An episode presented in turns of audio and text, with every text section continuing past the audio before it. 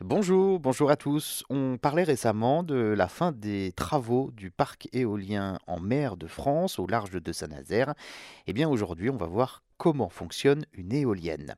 Qu'elle soit terrestre ou en mer, l'éolienne fonctionne de la même manière. Le vent fait tourner des pales qui génèrent de l'électricité. En revanche, eh bien, elle coûte plus cher en mer, l'éolienne, à cause du raccordement et des fondations sous-marines.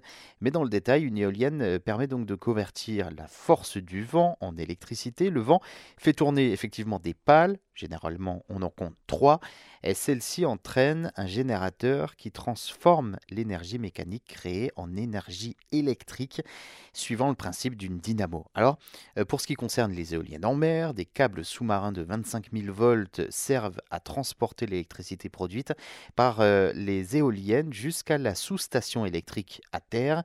Ils sont euh, majoritairement ensouillés, c'est-à-dire enterrés dans le sol marin. Point névralgique également de ce système électrique, c'est la sous-station électrique qui récolte l'électricité produite par les éoliennes et la transforme pour l'envoyer vers les postes électriques à terre. À puissance égale, une éolienne en mer produit deux fois plus d'électricité qu'une éolienne à terre. une éolienne offshore commence donc à fonctionner par un vent de 2 Beaufort, euh, ce qui signifie donc un vent à 10 km à l'heure et atteint sa vitesse de croisière pour 6 Beaufort, 45 km par heure, et doit donc être absolument arrêtée pour des raisons de sécurité à partir de 11 Beaufort, c'est-à-dire à partir de 110 km à l'heure. L'Europe du Nord est particulièrement bien dotée en éoliennes offshore.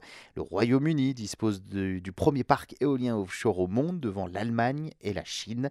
En 1991, le premier parc éolien offshore au Danemark est installé. Les Pays-Bas, la Suède lancent également donc dans ces années des programmes.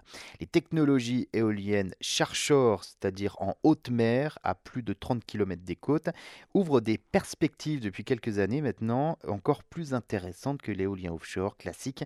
En effet, le vent au large est beaucoup plus régulier et beaucoup plus soutenu. Et je voulais également vous faire part de deux nouveaux podcasts, choses à savoir. Le premier s'appelle Dodo.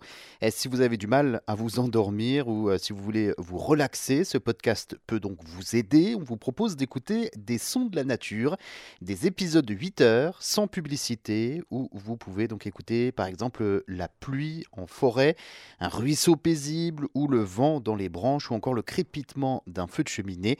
Pour l'écouter, c'est gratuit. Cherchez simplement Dodo, son de la nature dans votre application de podcast. Et puis le second podcast à découvrir, c'est Affaires criminelles plongé au cœur des affaires criminelles les plus euh, fascinantes de l'histoire, des meurtres, des enlèvements, des tueurs en série ou encore des cold cases.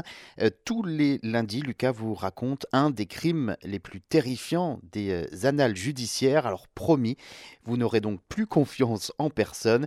Pour l'écouter, c'est simple, vous cherchez choses à savoir, affaires criminelles dans votre application de podcast. On compte sur vous.